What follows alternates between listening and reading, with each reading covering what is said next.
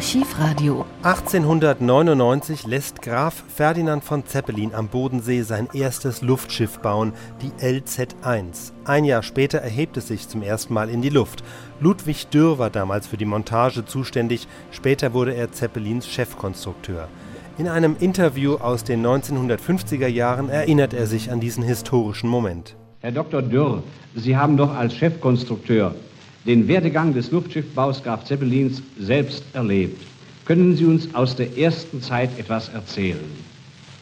In den 90er Jahren des letzten Jahrhunderts hatte Graf Zeppelin den Gedanken für sein Schiff fertig und erhielt er für sein Fahrzeug ein deutsches Reichspatent. Dieses Patent gab ihm die Möglichkeit zur Gründung der Gesellschaft zur Förderung der Luftschifffahrt im Jahre 1898 welche die finanzielle Unterlage zum Bau seines Schiffes schuf. An dem Kapital von 800.000 Mark war der Graf mit der Hälfte selbst beteiligt. Das neue Unternehmen setzte als Geschäftsführer Herrn Ingenieur Kübler ein, welcher in der Bahnhofstraße in Stuttgart mit einigen Ingenieuren die Konstruktionspläne für das erste Luftschiff entwarf. Herr Dr. Dürr, waren Sie nicht damals auch schon dabei?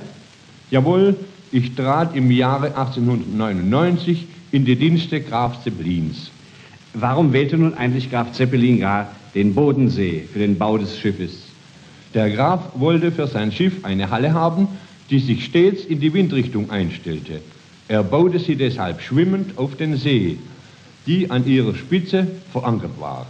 So konnte sich die Halle stets in die Windrichtung einstellen.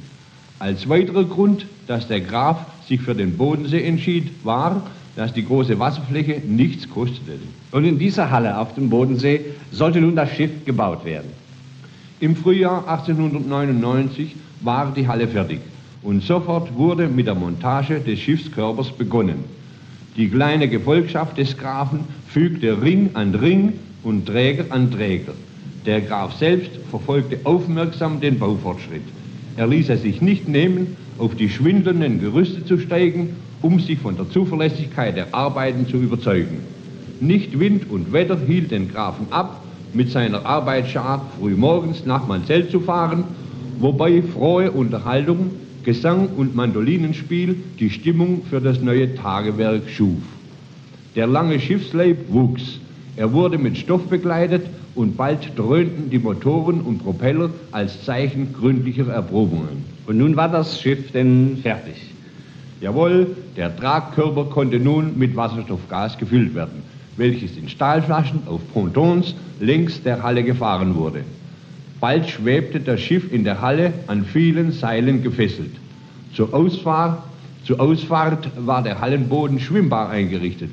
Er wurde mit dem gefüllten Schiff wie eine Schublade aus der Halle gezogen. Am 2. Juli 1899 war der spannende Moment gekommen, wo das Schiff an seinen Halteseilen Meter um Meter hochgelassen werden konnte, bis das drei Zentner schwere Laufgewicht, das 20 Meter unter dem Schiff hing, frei schwebte. Das Schiff wurde der Atmosphäre überlassen. Die Motoren setzten ein und es nahm das Luftschiff über die Köpfe der Haltemannschaft hinweg seine Fahrt im Äther auf.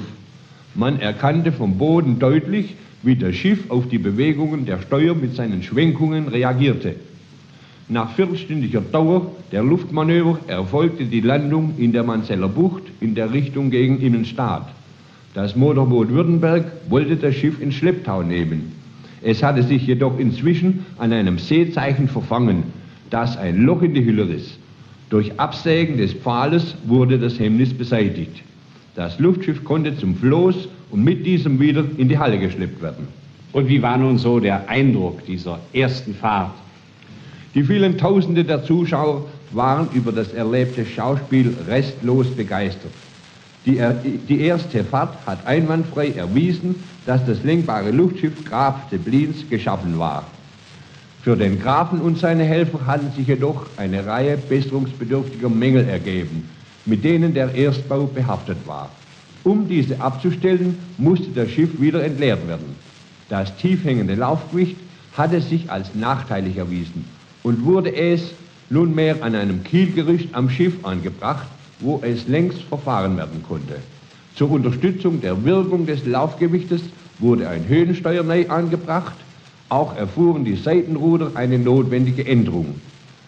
Mit diesen und noch anderen Verbesserungen war der Herbst herangekommen. Und es konnte am 17. Oktober die zweite Füllung und am selben Tag die zweite Fahrt erfolgen. Deutlich waren wieder die Schwenkungen im Sinne der Ruderbewegung, die Neigung der Schiffsachse bei Betätigung des Laufgewichtes und des Höhensteuers zu erkennen. Nach eineinhalb Stunden Manövrierens in der Luft zwischen Mansell und Immenstadt ging das Schiff bei Einsetzen der Dunkelheit durch Ziehen von Gas wieder aus Wasser nieder. Diese Fahrt bedeutete schon einen erheblichen Fortschritt gegenüber der ersten. Eine dritte Fahrt war auf 21. Oktober angesetzt. Das Schiff wurde wieder aus der Halle gezogen, losgelassen und die Motoren eingesetzt. Bei dieser Fahrt wurde planmäßig ein Linkskreis, sodann ein solcher nach Steuerbord einwandfrei durchgeführt. Dann nahm das Schiff seine Richtung gegen das Floß auf und landete nach 20 Minuten Fahrtauer ganz in der Nähe des Flosses sehr glatt. Diese Fahrt löste restlose Befriedigung bei den Zeppelinern und Begeisterung bei den Zuschauern aus. Aus trigonometrischen Messungen von Land aus war eine Geschwindigkeit von 7,5 Meter pro Sekunde unter Berücksichtigung des in dieser Höhe gemessenen Windes ermittelt worden. Weiter war die Lenkbarkeit einwandfrei erwiesen. Es hatte sich ferner gezeigt, dass das Ungetüm, als welches das Fahrzeug damals gerne bezeichnet wurde, für den Aufstieg und die Landung zu bändigen war. Bei Graf Zeppelin und seinen Mannen hat es sich durch die Fahrtversuche der Glaube an die Entwicklungsmöglichkeit des Fahrzeugs unerschütterlich befestigt. Auch das Publikum und die wenigen Fachinteressenten standen der Erfindung nicht mehr so skeptisch gegenüber, wie dies vorher der Fall war. Ja, dieses erste Luftschiff war aber doch wohl noch, äh, sagen wir mal, verhältnismäßig primitiv. Welche Größe hatte es eigentlich? Das Schiff hatte eine Länge von 128 Meter einen Durchmesser von 11,3 Meter und besaß einen Gasinhalt von etwas über 10.000 Kubikmeter.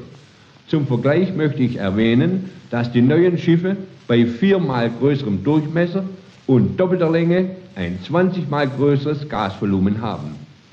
Bei dem damaligen Stand der Technik muss allerdings das erste Schiff als primitiv bezeichnet werden. Es war noch nicht möglich, stärkere Motoren zu bekommen, welche dem Schiff eine höhere Geschwindigkeit geben konnten. Ferner waren die hochfesten Konstruktionsmaterialien noch nicht geschaffen. Solche Verbesserungen konnten erst den späteren Luftschiffen zugutekommen. Ludwig Dürr hat sich in dieser Aufnahme übrigens im Datum vertan, denn der Aufstieg der LZ1 fand tatsächlich am 2. Juli des Jahres 1900 statt, nicht 1899, wie Dürr sagt.